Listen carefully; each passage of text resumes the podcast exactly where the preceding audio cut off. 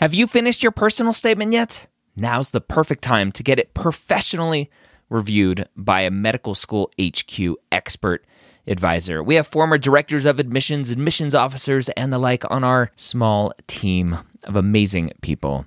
They have the inside knowledge from reading thousands and thousands and thousands, tens, if not 100,000 personal statements, going through the process and setting up the process for their whole committee. They know exactly what medical schools look for and the common red flags that can get your entire application thrown out.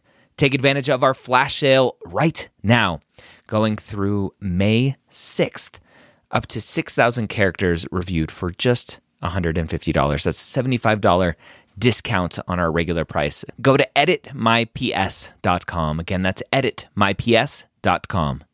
The pre med year, session number 459.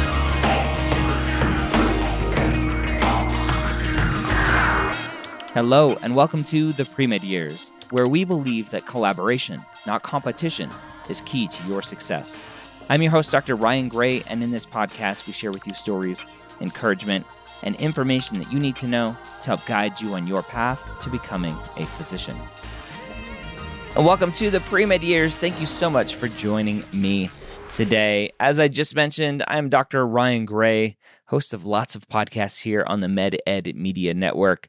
If you don't subscribe to any other podcasts, what are you waiting for? We have the MCAT podcast that is free MCAT prep. We have the MCAT CARS podcast, which is free MCAT prep. We have the Specialty Stories podcast, which helps you identify what potential career you may be interested in going to. We have the Old Premeds podcast for non traditional students, answering really relevant questions to you. We have Ask the Dean, which is a great podcast I do with my Mappd team.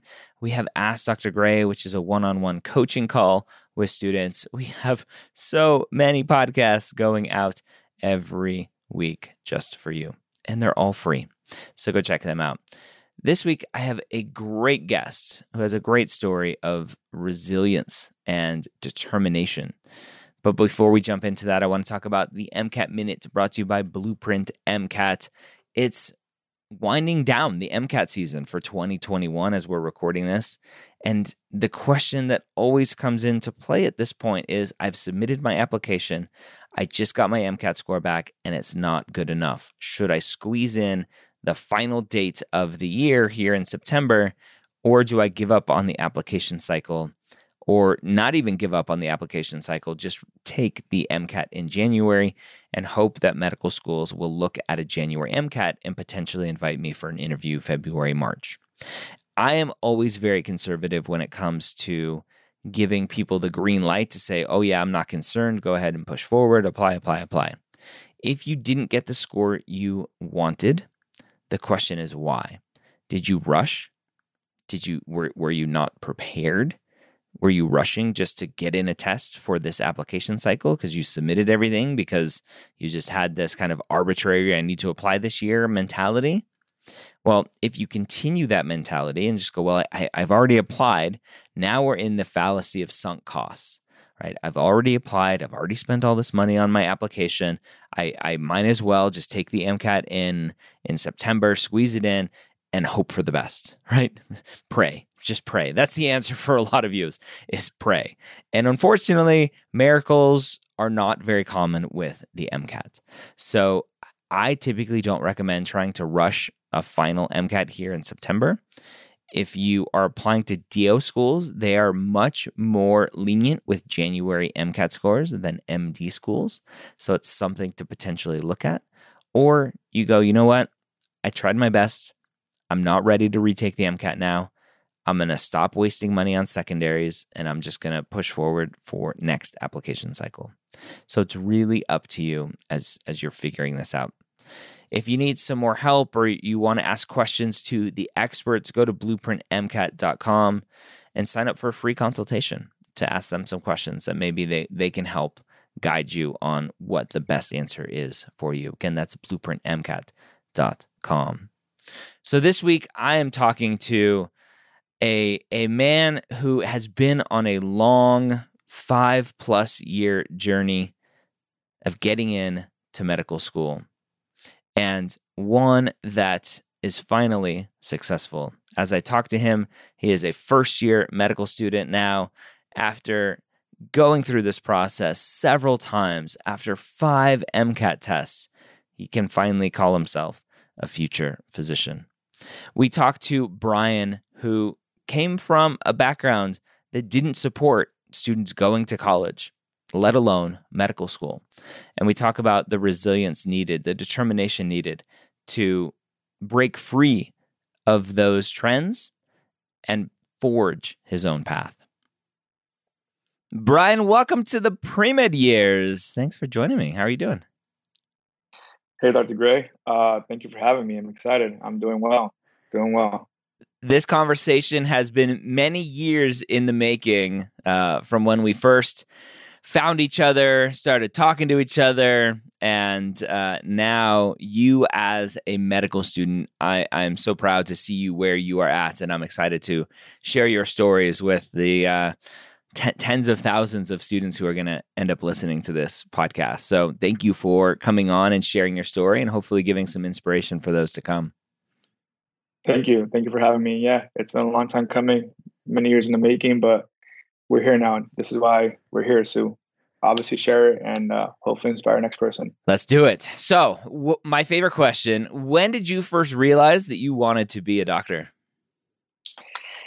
Yeah, the infamous and most important question we ask ourselves, right? So for me, I mean, it's it's a long, long, obviously journey and story, but I think for sake of knowing, right? I think for me, at a very young age, um, growing up where I grew up as a first generation and kind of growing up in a socioeconomic disadvantaged background and area, I um, I didn't know that I wanted to be a doctor immediately, but rather just seeing the things in my community, seeing the things that were impacting um, you know, the people I cared about the most and in my community and my family, um, specifically with people that things that happened in my community, made me really realize like I wanted something more for myself and others. I didn't want that for me or the people that were more immediate to me or just in my community in general. And so at the early age, I knew that I wanted to do something more than what was destined for me. Um, I mean, a lot of people who grew up where I grew up were destined for drugs, violence, incarceration, and just seeing that was not something that you know I would want for anybody. So I knew that I needed to pursue higher education. I knew that I wanted to do in order to get out, lack of a better word. Um, I needed to pursue higher education, and the only way for me to do that was to do well in school and um, be able to afford scholarships to go to higher education and go to college. Um, and so, early age, I knew that I wanted to do something, but I really didn't know what. Um, and it really wasn't until about the age of 15 um, that my mom unfortunately got ill. Um, that results in her having to be hospitalized for about a week and at that time, growing up, a lot of like lots of times since we were uninsured, we really didn't go to the doctor. We didn't really seek care unless you really needed to. Mm. Um, we usually went to what's called a curandero, which is like a spiritual healer. You're like person in the corner that, that can take care of you with more holistic approach. Point being is we didn't really go a lot. So when my mom got ill, um, not only was I um, experiencing um, the hopelessness and helplessness of not understanding what was going on to her, um, her body and why she was in the state that she was, but also felt really like there wasn't anybody that could really um, translate for her, or understand her. Um, I was interpreting for her because I'm Spanish and English speaking, but going through that moment, um, it was you know a battle between those two things, and you know what was she going through, and then also why can a lot of people not really help us. Like, well, I don't really understand what she's going through, what I'm going through, yeah. and you know the lack of uh, people I could identify with in a room. And so thankfully, my mom got better. She got improved. But I knew from that point on that I wanted to learn more about it. And I wanted to learn more about, you know, what are these healthcare professions? What is it to be a physician? What is it to be able to help somebody like me that's going to be going through that, make sure that they don't feel the way I felt. Um, and so from that point forward, I kind of thought about it and you know, there's more to the story, but that's kind of where the initial seed started, right? And then from then on, it was an evolution and transformation. Yeah, it's it's such a common story, right? Uh, especially as a first generation, second generation, uh, just uh, especially where uh, parents don't speak English or, or at least don't speak it fluently enough to understand the system and communicate with physicians, and kids are in there like you're in there interpreting for parents, and and it's that initial exposure that's like this is number one kind of awe inspiring. It sucks that my mom's going through this, but it's kind of interesting everything that I'm seeing go around me. And it sucks because these doctors can't communicate with my mom and, and why is that? Why why do none of these doctors look like me right? It's it's it's that conundrum of it's a good experience that you had because now you're here and you can hopefully help to start change the system from the inside. But it sucks that you had to go through it and that medicine is very white and and we need to continue to work to change that yeah, definitely. I mean, I echo everything, and yeah, it's heartbreaking. It's, it sucks that that's the price we have to pay, right, for the to get to able to identify these things, and um, you know, ultimately. But I think, uh, you know, just from that point forward, I knew that I wanted to learn more about this, right, and how can I go about learning about it? Because again, we didn't really go to doctors a lot of times, and no one really in my family was a doctor or was in medicine or healthcare in general. So, being the first in my family to navigate from there on, it was uh, an evolution. So so you 15, you're like, okay, this is interesting. I want to explore it. I, I think this may be my my life's mission. You go to undergrad, you get into medical school, piece of cake, right? End of story. yeah, that's skipping twenty thousand steps in between. But uh, what what yeah, was? So think, uh, hold on. What what was the the most challenging part for you being a pre med student? So I think for me, um, the most challenging part was to be able to answer the question. Let me let me backtrack a little bit. So from that point on when i had the initial seed of what i wanted to do um, came the the idea of having to learn more about it and discovering okay what does it actually mean to be a physician? So without really seeing anybody in my, in my family or anybody in my immediate circle or my community um, that was a physician that looked like me it was having to navigate okay how do i get from where i am to where i want to be? And how do i get from this dream to actually solidify it and so in high school, before my senior year high school, I applied for this program at my local medical school that was called MedStar. And essentially, it just brought 24 students from the Valley, uh, from the area, from the city, that um, wanted to learn more about health, healthcare professional professions and careers, and essentially put us through like a eight week boot camp over the summer where we learned about you know what does it mean to be a physician, uh, nurse practitioner, nurse, uh, PT, OT, um, and more like you know just the gist of it, right? What, what does it actually take? Um, we got to meet some professors. We had some lectures. We had some courses. We got to tour hospitals and everything. But it was at that point, finally, that as I was going to my senior high school, that I finally knew a little bit more about what it takes, and it actually made my dream more attainable. I actually feel okay, I can actually do this and actually know what it takes.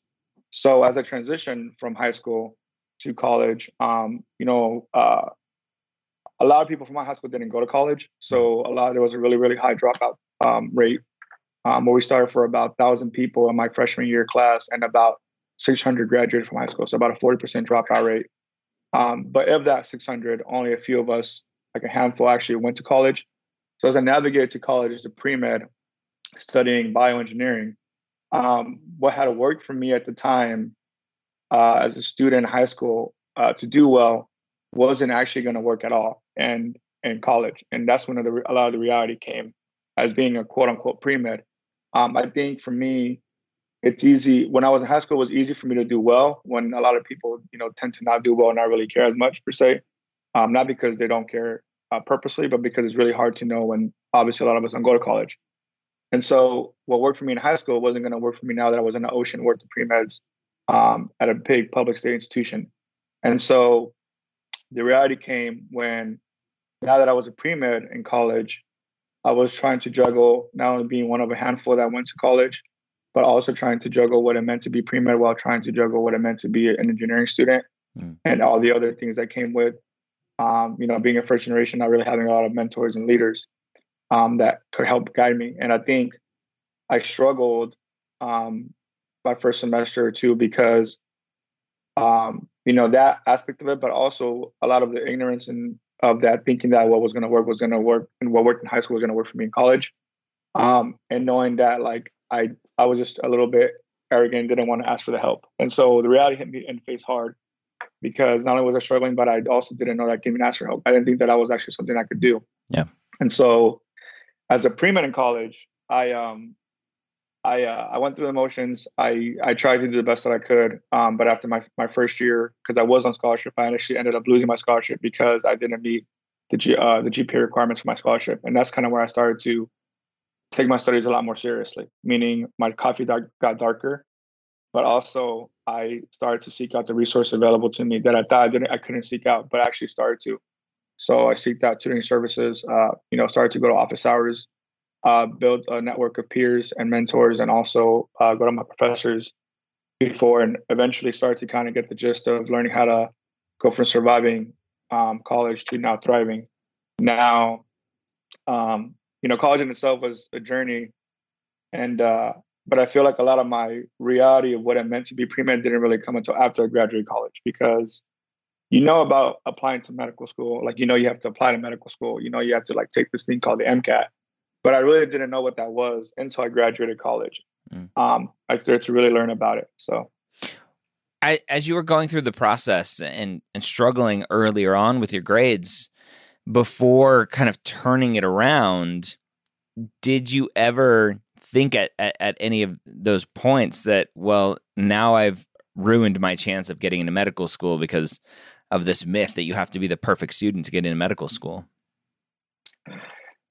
Yes and no. And I say that because I knew that you needed to be smart and have good grades, but I didn't really understand the extent of how good grades have to be, how good your GPA has to be.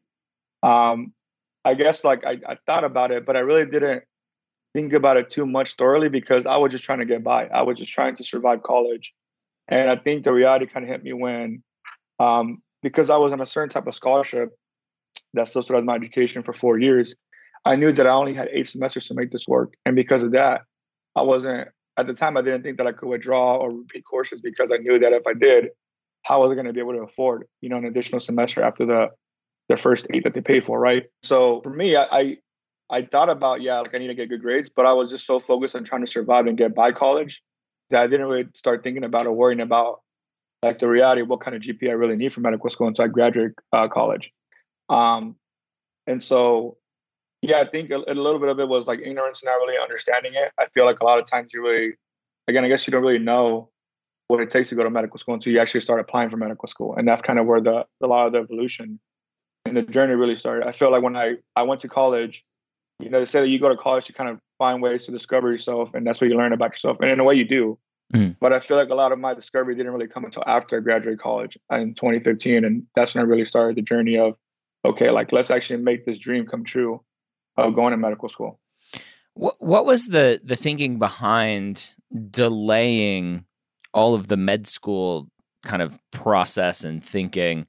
instead of trying to work that into your undergraduate studies was that just a strategic decision because you were trying to stay afloat with undergrad studies you're like i'll just i'll wait on everything else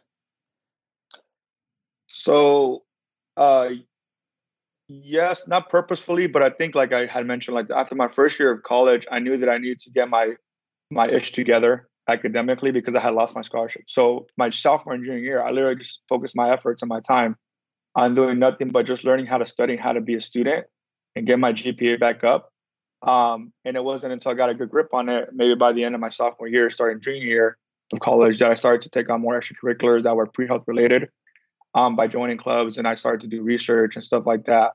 And um, but again, I didn't really understand the extent of how competitive it is. As we know, pre-med culture, it's really competitive. When you see everybody around you kind of doing these things, but then for me, I was just trying to stay afloat with my grades. And so when I started to finally get involved with research and started to finally get involved with pre-health organizations between my uh, junior and senior year, um, I just was trying essentially just at that point trying to actually expose myself more and trying to build my extracurriculars. Um, the MCAT, I did know I needed to take it, um, but again, it's not that I didn't take it seriously. I just at the time I just was trying to stay afloat, and I think I had thought about the MCAT my senior year. I do like a Kaplan course, but I ended up just dropping the course and not taking the MCAT, and not worry about the MCAT until after I graduated college. Um, and that's kind of again where I started to really learn. Oh shoot, like I should have started thinking about this sooner, but I didn't because I I was just trying to get through college and stay afloat. Yeah, makes sense. So once you graduate college and, and you're able to kind of step back and take a look at, at your grades and everything that you were doing at that point, again, you you do typically I would expect people do a little check in and go, okay, where where am I at? like can it, should I push forward? Uh, is my dream over? What do I do now? How, how did you assess your situation at the end of, of graduating college to figure out if, if going to medical school was still a possibility for you? So I think what I did was once I got out of college, um, there was a brief period, like about a month or two after college, where I, I didn't really think that I was going to do it anymore. I thought like maybe I was going to just start focusing my efforts on pursuing a career in engineering. Um, but after spending that summer kind of just thinking about it, if I really want to do this, well, how do I start? Where do I go from here? Um, you know, after having that kind of revelation, asking those questions, I decided that, you know what, I do want to do this because at the very least, I can I can try because this is what my dream has always been. And for me to just throw in the towel without actually trying, you know, I would never really know if my dreams would come true. And so from that point forward, following the summer of my 2015, I thought about, okay, well, um, the first question I asked myself was like, well, I need to take the MCAT. But I didn't, I guess again, I didn't think about the GPAs and stuff like that because at the time I didn't really know what MSAR was. I didn't really know you can even look up this information for schools. I didn't really have a lot of friends at that point still that were still pre med um, because either they had already gone into med school or they had already kind of like um, decided not to pursue medical school. So being where I was, I didn't really understand the GPA stuff as far as like, okay, where is my GPA at? I knew my GPA was lower than what it should have been because I mean that was like a 2.9 when I graduated college. Um, in engineering, that's obviously God level because you know it's engineering. But when you compare that to a notion of pre meds, it's not it's not competitive, right? So the first question I had was, okay, I need to take the MCAT. I need to actually go through this. And so, following the revelation, I said, okay, I'm to just show up for the MCAT and just take it by just reading a couple books. I didn't take any practice tests. And this is when the MCAT had just changed to the 2015 version. And I thought maybe like for whatever reason I would be part of the lucky draw that like the MCAT would just work in my favor because there was no actual real scores to go off of. There was no data or whatever to really rate it. Um, and this is what I thought at the time, at least. And uh, I took the MCAT at the end of the of I think September of 2015. That was my first attempt, and the results showed by not doing your practice exams and didn't do so well. So Yeah, and then I think I think from that point forward, I said, okay, once I had the reality check of what the MCAT score was, my first MCAT was 486. Um, I started to really think about, okay, well, like, where am I actually at, like academically, professionally, and personally, like, right? So where am I at? Like, where do I stand academically compared to my peers that are applying to medical school? Where do I stand professionally with my experiences and what I've done and what I want to do? And then what can I actually go from this? If I really want to make this happen personally, right? What where where do I go from this? And so I think having the reality hit me in the face with the MCAT, the first official MCAT score that I got, I decided from that point forward to start building my experiences. So um, I think that's when I really started to dive in and started to research more about these things. And that might have been actually when I found out about the pre-med years or within the beginning of 2016. But I know that from that point forward, after taking my first MCAT, I started to expose myself more to uh, opportunities as closely related to clinical as I could, and also volunteering in hospitals to kind of put my exposure out there. Some things that I had never done in undergraduate. I had never really committed to those things the way I was committed to them from that point forward religiously. Yeah. Going and getting that experience, did that did that help motivate you to continue pushing forward? Yeah, I think so. I, I definitely think it, it, helped forge what was about to unfold because um, I had just graduated, and my first job out of, out of college was I ended up working as a pharmacy technician because I knew that that was going to be the closest thing to get to clinical without being licensed in any clinical way. Um, this is before I knew what a scribe even was, and um, and that in itself was obviously not clinical experience, but it was like the closest thing I can get to like something medical related. Um, and I started volunteering at three hospitals. I didn't volunteer just one. I made sure that every single second of my time from that point forward was dedicated to exposing myself and just kind of to re-inspire me because I had I had the the um, the fire, the fuel growing up and going to college, but I, I think along the way it kind of got um, dimmed a little bit because I was just trying to survive school. Um, I didn't get the, enough exposure that I needed to really okay, this is really what I want to do. And so from that point forward, again, uh, towards the end of, of 2015, I'd split my time between working and volunteering at two different hospitals, one in my community, one at the university level and one at a children's hospital. So um, that's kind of how I moved forward from that point on for the rest of 2015. And then starting 2016, I um, was able to line up opportunity as a job as a medical assistant, which is clinical setting. In this case, was ophthalmology, and also a job as a scribe in the ER. And so, for the beginning of 2016 up until October 2016, I essentially just dedicated myself to working and exposing myself to the clinical setting nonstop. In the sense that I was working like eight to five Monday through Friday in, in the clinic as an MA. And then my free weekends were consisted of working two 12 hour shifts in the ER where I had no days off. So I think in that time is really where I pushed myself to uh, fall in love with with myself, with the profession, and really ask myself, "This is what I want to do," all while trying to still study for the MCAT a second go around. Yeah. So, so we'll go we'll go into that next. Yeah, yeah, let's let's talk about studying for the MCAT because graduating undergrad with a 2.9 typically says that you're not ready to take the MCAT. So as you were studying to take the MCAT, were you also taking classes again? And and how did how did you go about like figuring out what you need to do for for what we call quote unquote grade repair? Yeah. So so what I started to do was as I started to learn more about um again the clinical setting and now trying to prepare myself for the MCAT second attempt, um, that being fall 2016 um, the spring 2016, I decided to take to start retaking some of the classes that I didn't do so good on, or classes that I hadn't taken yet, um, like organic chemistry lab two, because at my school we didn't need to take that mm. uh, combined with organic chemistry lecture two. We just took that separately. So I started to look, okay, where am I? Where do I stand on my prereqs, and what courses should I start retaking that I didn't do so well on? That maybe the first year or two of college, like I struggled with, such as Gen Bio one, Gen Chem one, and I started to just kind of do that um, online at a at a local community college in a way of like a do-it-yourself post-bac. Um, so I would do that online while trying to juggle, you know, work like I said, working those two jobs, um, and then dedicating my summer as well to catching up on some of those courses. And so as I prepared for the fall of 2016 with my MCAT uh, for a second go around, um, again, I, I thought that because I was taking these courses and revisiting them, and because I was always in a clinical setting, that it was somehow work in my favor to have a better understanding, right? I reviewed the books a lot better, but I don't think I still took an, uh, more than one practice exam um, because I, that's just based on my time constraints where I was just working all the time. And um, I ended up taking a second time in fall, I think it was like September 2016, mm. and the results showed. Uh, my lack of preparation that time also showed, and I got a 490 the second time around. And um, at that time, I still hadn't applied to med school. I didn't think about applying to med school for at least um, you know a couple more years.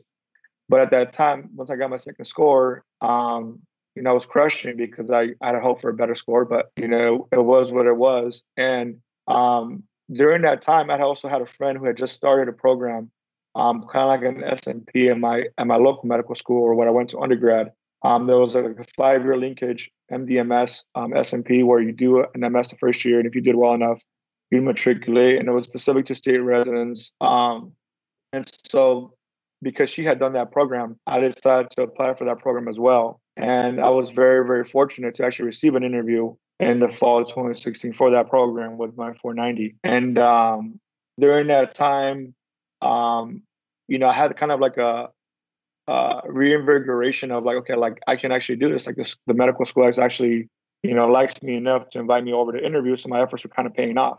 Mm-hmm. And uh, at the time, this program was about 400 people that apply a year because it's a state specific program uh, for people who are either uh, first gen, have a commitment to working with rural or primary care, um, and all the above. And out of the 400 that applied, about 33 interview, and they accepted about 10. So still pretty competitive, 10 person cohort.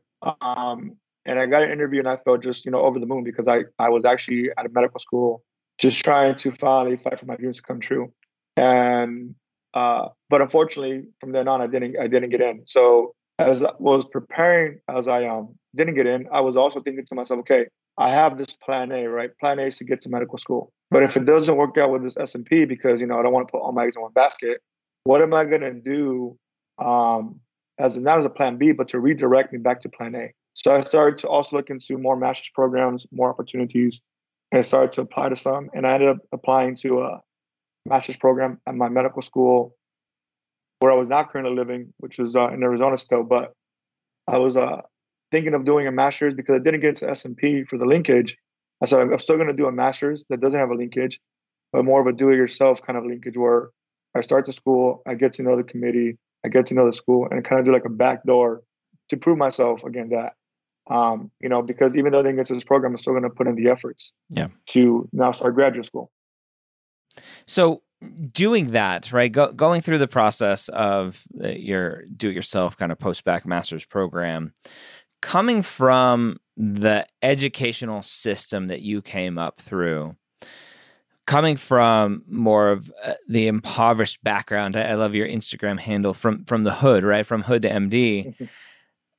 How did you make sure that you had the skills necessary to do well? Because I think that's the biggest divide that we need as a country, as a system, we need to figure out how can we take the students who are going through educational systems whether because of redlining or whatever else where they're they're just not getting the same educational level of the their counterparts on the quote wealthy side of town how do we make sure that we don't leave them behind and we give them all the skills necessary to do well both in, in high school undergrad and then and then in whatever graduate studies they want to go through? How, how did you figure out the skills necessary to do well enough that obviously you are accepted to medical school?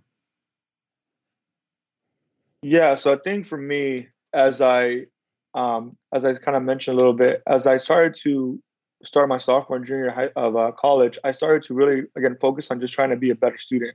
And it was during those times when I finally actually started to learn how to be a better student and seek out the resources and the help and the mentoring and the tutoring. Um, you know, I focused uh, towards the end of my undergraduate career on just trying to be a good student in the classroom, because even though like, you know, I excelled my junior, my sophomore and junior year, and towards the, my senior year of college, all those units that you take just start to add up, so that the the, denominator denominator um, of your GPA, just it's just so much harder to get it up, right? But like I know that um, because I had a good trend, you know, I was trying to prove myself again, trying to just make it out, but more so just trying to master how to be a student. Um, I knew that I kind of had to, you know, become a better student than who I was when I started college. Um, and so as I as I applied to master programs, there were still programs that required me to have a certain GPA that I didn't have because I had a 2.9 cumulative and I had to take the GRE. Um, and so knowing those things specifically, like I knew that, okay, like if I'm not going to apply to medical school, the very least I can do at this point forward is trying to look for graduate programs that will give me the opportunity um, and the privilege to really learn how to be a better student at a graduate level, but also push me and you know whatever other support they had or whatever re- other um, parts of the program were required, like if it was research or they had like the academic support. Um, but a lot of those programs, again, they require you to have a certain GPA. So with that being said, like it was really hard for me to find specific programs. So I thought for me, the thing that worked out best was to do a local program. And I think when it comes to, uh, for one, being aware of these programs, it, it just straight up just took me a Google search, um, maybe learning a little bit about them. Um, when you had mentioned that time, I think I was already listening to uh, the Premed Years religiously, learning about what postbacs were and SMPs. Like you never really, I think, dove into specifically, but learning what those words were because no one else in my immediate group, no one else in my my friend group really or my family was pursuing medicine, um, I started to kind of just look into it more. And I think some of the social aspects of what the barriers that I faced were, um, you know, trying to pursue graduate school.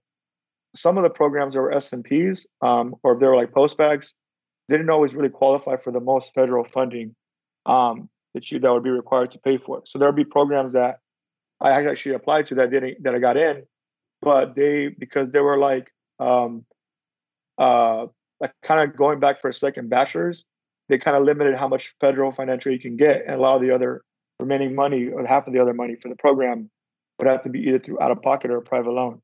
So some of those things kind of really, um, you know, shortened my opportunities of where I could go next. But being that I was home and being that it was a master's program and I was going to get a graduate degree, I was able to qualify for certain loans. And you know, just understanding that hey, this is the price I got to pay. Like this is just what the ticket is, and this is what I got to do to improve myself, not only uh, academically with my studies and a graduate student, but also the program had like the, the research experience that I was going to need to really push myself in that scientific progress. Um, and I think also another thing that's important is as I went up my upper divisions um, as a bioengineering student and my pre med, I started to notice that the representation of people in my class that looked like me was lower and lower. There wasn't a lot of people in my science lectures and my science labs that really started to look like me. So it was a lot harder to find um, people that were kind of going through the struggle with me. Um, now, this is again uh, during college between 2011 and 2015. And so there wasn't a lot of like the social media networking of what it is now for me, at least with Instagram and other social media, to really find people who are like you that are pursuing the field. Like if you're Latinx in medicine, like there wasn't a lot of people like that at the time. Um, I mean, they were probably out there, but they weren't at least we weren't interconnected in social media. So I think for me, seeing a lack of representation as I went up my divisions, I knew that I wanted to pursue higher education because I knew um, uh, pursue a graduate degree because I knew that there wasn't a lot of people with that, and it would also help me prepare. So I think that was also uh, an influence in me determining that I wanted to pursue because there wasn't a lot of people that looked like me um, that have a master's degree, and so I knew that um, whether I ended up pursuing medical school or not, which I was, but whether or not it worked out in my favor for whatever reason, at least I was bettering myself and my community um, for the better by pursuing a master's degree. Yeah. Let, let's talk about that kind of not necessarily mentorship, but just going through this process and, and being the only one or, or one of two or three people that look like yourself. Where did you find that camaraderie uh, among peers that may, maybe maybe had similar backgrounds to you or, or looked like you or what, whatever kind of gave you the comfort that you belonged? So during that time, I would say like uh, before starting graduate school and during graduate school, I didn't have, I didn't really find a lot of people that looked like me that were doing it. Um, personally, I had a lot of friends still that were pre med in college, and we had reconnected because we had both taken, like at this point, like two gap years per se. Um, but we're still trying to pursue this. And ironically, it was like something where I just happened to run into them at the local library and reconnect and started kind of going through it again together. But I think specifically like that looked like me, there wasn't really a lot of people at that time um, that were from my undergrad that looked like me that I still connected with that were also pursuing medicine. And so, um, to be honest, I don't think that I really started to connect with other people who identify as Hispanic, Latino, or BIPOC in general that are pursuing medicine until probably like in between the second and third time I applied to medical school. So this is still years to come. And as I was going through medical school, I mean, uh, medical school, as I was going through graduate school, um, I was partnered up in a research lab and I was in graduate coursework. And I think at the time too, like there wasn't really a lot of people like me in the research lab at all. And so the only time that I actually ever saw people that looked like me um, was after hours when it was just security guards um, or people who worked in maintenance or custodial work. But there were certain times when I would be super late in the lab where seeing them that looked like me or could talk like me um, gave me the dose of inspiration that I needed that reminded me of why I was there. It would have been great to have a lab mate or someone in my class and graduate program that looked like me that were going through it. But having those small conversations here and there with people that I identify with that looked that came from the same community that I came from, and they were kind of always like taken aback to see me there. Like, oh, like you actually work in this lab, you're actually a student. Like, wow, like tell us more, right? I think those specifically, that's kind of where I started to get my dose of inspiration from um, why I was there and understanding that my purpose of being there was so much bigger than me. And um, yeah, I mean that that's kind of what um, gave me the the extra push that I needed from studying all day and then being in the lab late at night was seeing people that look like me, my people, and talking to them, and, and then telling me that they themselves have children or nieces or nephews that wanted to pursue college or wanted to pursue science or medicine or whatever it is, and being able to remind them that it is possible and that I did come from the same neighborhood that they came from. Um, I think that was really what what really helped guide me through graduate school and really push me through it. Yeah. So let, us talk about the application process because that that's a beast all by itself. Um, and, and, if I'm not mistaken, it, it wasn't a one and done application process for you. So let's talk about the the first application cycle coming to a close and realizing that you, your your name wasn't called on draft day. What what was that like to realize that you're going to have to go through this process again? Yeah, and I think that's a great transition because after I had finished my graduate coursework uh, through the entirety of 2017, as I started 2018, I had to now dedicate my time to finishing my research at the lab bench and um, I pursued another job because during graduate school, I actually, when I started graduate school, I quit my job as an MA, but I kept my job as a scribe. So in graduate school, I was still working as a scribe overnights. But when I finished graduate school um, and I started 2018, I got another job at the university and now I was working in clinical research. And so during that time, I essentially didn't have any more uh, coursework um, responsibilities per se. And so as I've geared up for the 2018, 2019 cycle, which was that summer of 2018, is when I said, okay, at this point forward, I have a an entire graduate GPA under my belt. I'm going to have to take the MCAT a third time. I have the professional experiences that I needed. I've grown from who I was, um, from college to where I am now. This is three years in, in, in the process of it. Um, so now I'm finally going to gear up to, to make my first application to medical school, right? My first real AMCAS primary application. And I knew that for that, um, and going into my third attempt at the MCAT, I needed to seek out professional help. And that be is when I officially officially connected with you and worked with you on a kind of one-on-one um, coaching and also um, hired a, a Next Step tutor who's now Blueprint yeah. to really put me into the into the plan that I need. Okay, how can I make this happen? Right. I need to really invest in myself.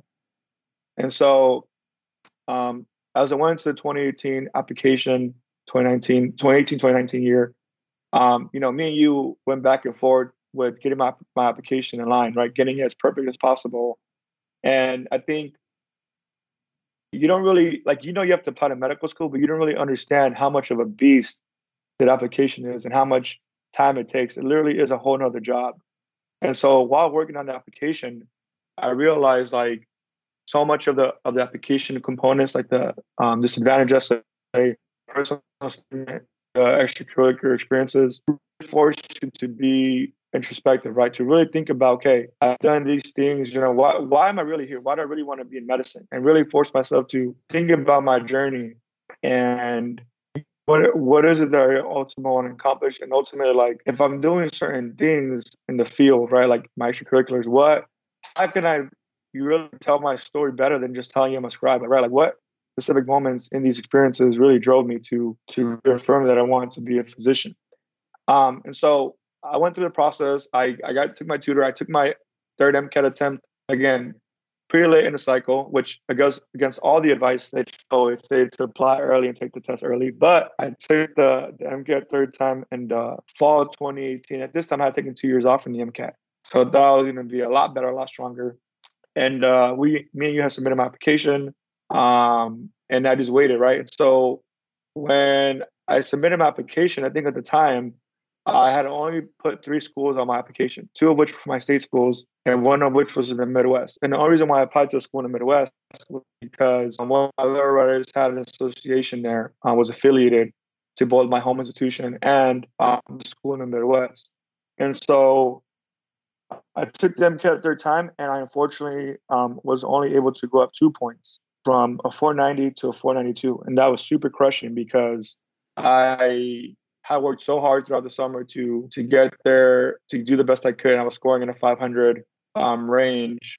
Um, I think the highest I had broken at the time was 502, and it wasn't the best, but it was good enough for me at least. I thought it was like putting in a lot of work, and so I got my my MCAT score on a Monday morning in October, and then by that Friday, um, I had got my first invite to interview for a medical school in the Midwest, which was Indiana, which is one of the few schools that doesn't require secondary, ironically. And so it was roller coaster emotions because I had, you know, I had just been really bummed about my score. And then by the end of that week, I was now being invited to interview. And I thought, wow, like this is actually possible. Like I can actually possibly make my dreams come true. Um, and so, you know, from that point on, from October to the time my interview was in January of uh, 2019, I just prepared for it the most the most I could. I, I just did mock interviews with you, um, with friends, with uh, peers and mentors, and essentially just you know try to make sure that I put my best foot forward because this was my one opportunity to make my dreams come true. And uh, you know, interview day in itself was was an amazing experience because it was for the first time in my life that I was actually like flying out of my state to go to a school that was thousands of miles away to potentially make my dreams come true. And it was a really, really like heartfelt feeling because I had worked so hard uh, for so many years at this point, right? To to be able to have this opportunity to just share my story and just be given an opportunity to make my dreams come true. And so I remember arriving to um, the day before my interview and arriving to my Airbnb at the time and just calling my mom and all my family and friends to kind of have them like share the moment with me and kind of give me those, you know, those feels and those reminders of like why I'm here. And, you know, just, you know, thought about it, prepare my application, prepare myself, you know, prayed, thought about how far I've come to be here, and then just went to sleep. And I remember on interview day, you know, it was a it was a really exciting feeling like we all feel. But as I got there and I started to mingle with the pre meds, um, you know, people were great, but I also started to kind of feel a little bit of imposter syndrome when I started to see that like everybody's schools were like Ivy League, and then here I was just like coming from a state school, right? And I felt like, damn, here I'm University of X, and like everyone else is like Yale or UPenn, and so the imposter kind of started to get to me because little they know, like, you know, who I am and how my MCAT is. But then I also started to remind myself, like, no, like, you know what, like I do deserve to be here. Like I have worked just as hard to be here. And the only person really that I'm, I'm competing with is just me and the man in the mirror. And, you know, so from that point forward, I started to just focus on me and started to just mingle with people and getting to know people because it was more about obviously collaboration, not competition. And uh, my interview in itself went great. It was a traditional interview. And then from that point forward, I just kind of left everything on the table and, you know, came back home. And then from that point on, I, I just waited and waited for months, which in itself is, is part of the process, right? You just wait and wait and wait. And uh, by I think like May of 2019, I got the news that I actually didn't get accepted, and I didn't even get waitlisted, and I was just super crushed, super bummed. But then I also, um, you know, I took a day or two to kind of just you know be in the fields and be bummed out about it. But then I started to realize, like, man, like I really had a blessing in disguise because I was so honored and privileged to have had the opportunity to interview, which is something a lot of people don't get. And that was really the only fuel that I needed to remind me that it was all worth it and that I was ready to go on for a second application. Um, cause yeah, cause in itself, like, um, you know, the, I started to realize again, the primary secondaries, um, you know, really forced to be introspective. And then the interview in itself is again, a, a really an honor and a privilege to, to be able to do that. Cause not a lot of people get that opportunity and a lot of people get to practice in a real thing. And so, yeah, and then from that point on, I prepared for my second application and my fourth MCAT attempt. What did you do differently with that fourth MCAT attempt to make a difference? Yeah, so now going into my second cycle, my fourth uh, MCAT attempt, I um, I decided to just self study. I knew that I needed to really apply myself, and I know one really was going to do it for me. Even if I had a tutor, no one was really going to hold my hand. So I decided to just really just do a lot of self studying by, you know, buying the resources that I needed, um, by doing the AAMC stuff, and, and really just rereading the books that I had already got um, and doing a lot more practice tests um, than I previously had done. And then so going to the 2019 2020 cycle, which is my second application cycle, um, again, I spent the summer dedicated to just studying. And I took the MCAT, I think in September uh, for the fourth time. And um, during that time, I had prepared my application again to reapply. Um, I had gotten some feedback after my interview about um, you know, what my weaknesses were. Like, what was my shortcoming? Why didn't I get accepted? And they had told me that, you know, to just retake the MCAT because, you know, based on a, competition of the, of the pool of applicants, my MCAT was still below the average. And, you know, um, as I matriculated, they just said maybe I can boost it up a couple points and reapply. I should be fine and applying earlier. And so I did that, right? So I submit, had resubmitted my application for a second time and took the MCAT a fourth time. And this time around, uh, I got my score back and it was a 497. And even though again it wasn't the greatest, I was really, really happy and really proud of myself because I put in a lot of effort to increase five points. And I reapplied obviously to some of the same schools. Now I had above the minimum to be considered for at least my local school. And things are kind of just aligning in itself in my brain, right? And then um, I also decided to really go in on a full application cycle because again, like my first cycle, I'd only really applied to three schools, but really I didn't finish two of the three secondaries, so it was only really one. Um, actually, there was a four schools. Now I think about it, one in the in the Midwest again, but I'll get to that point later. But um, as I went to my second cycle, I made sure that I I really researched the schools that were going to help me um, become who I needed to become, not who I want to become. And I think that was really critical because as I started to go through this um, a second time around, and I had just interviewed, right? I really got to experience and learn a lot about myself and like why do I really need to do this? Not what I want to do this, but why do I need to do this? And as I started to think about those things and why I needed to do it and where I envision myself to be as a physician and a student doctor, um, I started to focus my efforts and my time in the things that mattered the most to me and like my community, um, the things that I was doing with directly with um, you know other students I started to meet along the way that were also applying, and also like understanding that the school that I wanted to apply to um, was the place that I needed to go to become who I needed to become. And so I say all that to say because as we went into um, the 2019-2020 cycle, I um, I knew that something that I needed to do differently was to attend some more of the these what they call world-renowned pre-med or pre-health conferences, specifically like the uh, UC Davis one.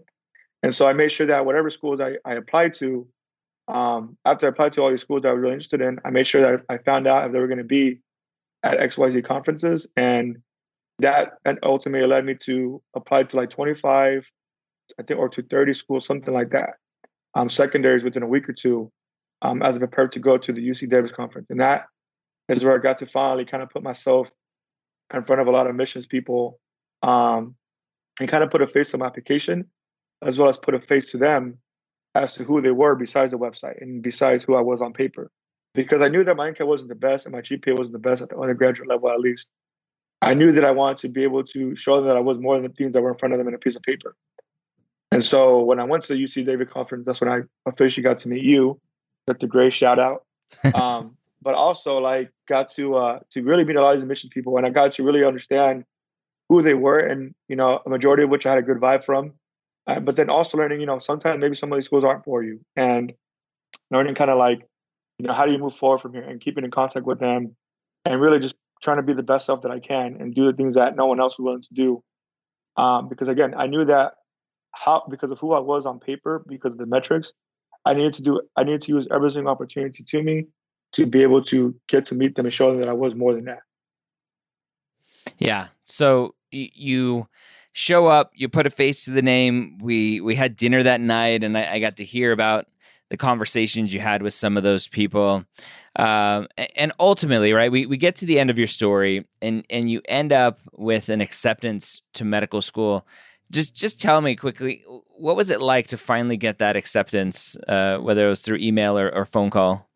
Uh, yeah. So then after going through all that and three cycles later, um, and many interviews and many wait lists and going through a fifth MCAT attempt, um, I remember uh, as I went into um, one of my first interviews for my third application cycle, they had told us that like we were going to find out. Um, this is through Zoom University, at least, right? Through uh, Zoom virtual interviews. Um, yeah, I remember they told us that we were going to find out within two weeks after the interview and that was actually the fastest I've had ever I've had ever heard a school tell us. And so for two weeks, I waited, I waited, I waited, and then um, went through my other interview as well between that time. But before the second school get back to me, I heard back from the first school, and I remember the date. It was November twentieth, twenty twenty, and I knew it was going to be that day, but I didn't know what time. So I remember when I woke up because um, I was at a MST time zone around five in the morning to go to work. I saw my email and I saw that they had um, sent me an email like at three in the morning. And I was like, oh shoot, here we go. Subject line like um, decision status. That's and, the worst. Uh, you got to go check the portal. Like, just tell me in the email. Yeah, yeah. But uh, but the email did say it though. I just I had just a subject line. I was like, here we go, dear Bryan, right? And so I opened the email and I see dear Bryan, and I read the first line. It says, um, "It was a great pleasure to inform you that you have been." And I, once I saw that, I knew that at the very least it was going to be an acceptance, and I was like, here we go. Like this has to be it. Yeah.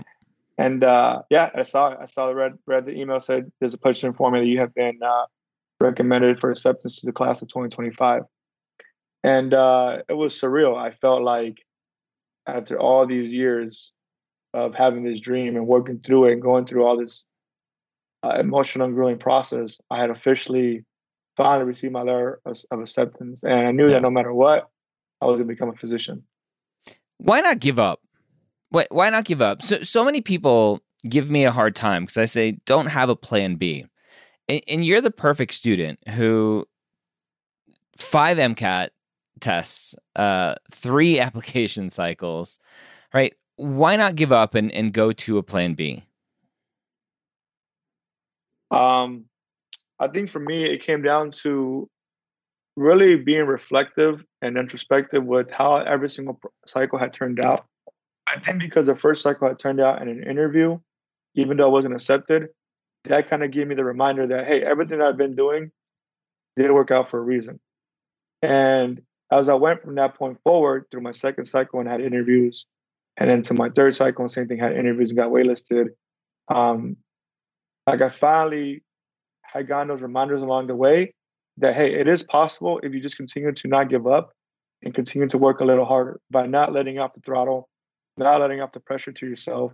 Um, obviously, don't overkill, don't push yourself to the to the to the bottom, right? But to be able to really understand that you're just this much closer, like no matter how many times it takes for them to say no, to really just say not now. And I'm going to keep coming back to your desk and reapplying to your school respectfully, right? As long as you allow me to, to remind you why why I need to be here. Um, and so, yeah, I think, I think those um, interviews gave me the little doses that I needed to remind myself that hey, I am worthy. It is worth it. The obvious are interested enough to bring me. And even though you guys put me on the wait list and you have no more seats in your class, I'm going to bring my own chair if I have to. um, so yeah. I love it. I love it. Bring your own chair. Bryan, for everyone following in your footsteps, uh, to whether they, they come from a, similar community, similar ethnicity, whatever it may be, for those struggling on their journey, what final words of wisdom do you have to help encourage them to keep pushing forward? Um, I think, you know, what they could put out there for everybody who's facing a similar battle would be um, that I know that we all want the same goal, right? We all want to just be accepted to medical school. We all want to just be physicians. But I think the hardest lesson I learned along the way was learning to just fall in love with the journey and the process and not so much the end result of the accomplishment. Yes, we want the A, we want the acceptance. But once you start to love, fall in love with the process and start to learn about yourself and spend these years as growth years, not gap years, but growth years, um, it will all come full circle. It would all make sense. Yes, there's nothing more that I would have wanted than to overnight um, get to right out of college. But I'm so, so happy, so fortunate, and so grateful that the things that happened the way they did because had they not happened, I wouldn't be who I am today, the student doctor that I want to be, and the physician that I one day will need to be. All right, so there you have it. Again, Bryan talking about his journey to medical school. I hope that was helpful for you. Nice little timeline Bryan laid out for us of kind of everything that happened in his journey, ultimately leading to that acceptance. If you're looking for help on your application, like Bryan got with his first application, even though it wasn't successful, he continued to use a lot of those strategies that we put forward and we stayed in touch throughout his other application cycles. If you're looking for some help on yours, go to mappd.com. That's M A P P D.com slash services. And my team and I will gladly help you with anything that you need in your med school journey. Hope you have a great week. We'll see you next time here on the Premed Years.